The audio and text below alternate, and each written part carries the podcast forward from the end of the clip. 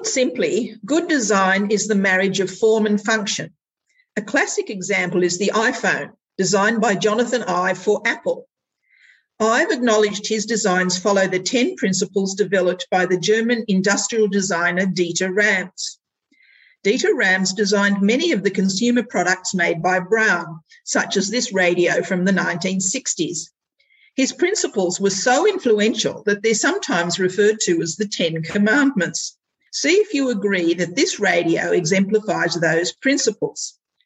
According to Dieter Rams, good design is innovative, makes a product useful, is aesthetic, makes a product understandable, is unobtrusive, is honest, is long lasting, is thorough down to the last detail, is environmentally friendly, and involves as little design as possible.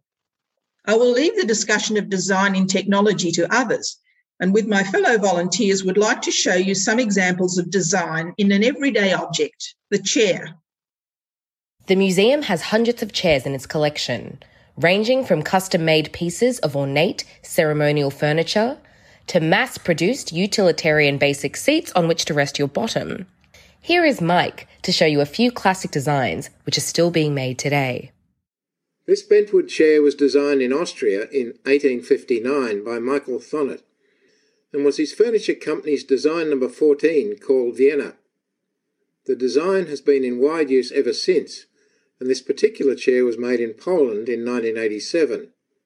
The Vienna chair launched bentwood onto the international market and was the world's first mass produced item of furniture. Bentwood furniture is made by bending steam heated wooden rods into shape.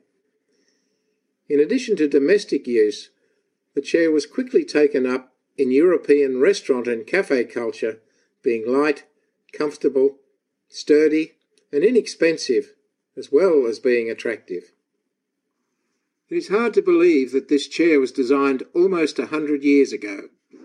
The chair was designed by Ludwig Mies van der Rohe in Germany in 1927.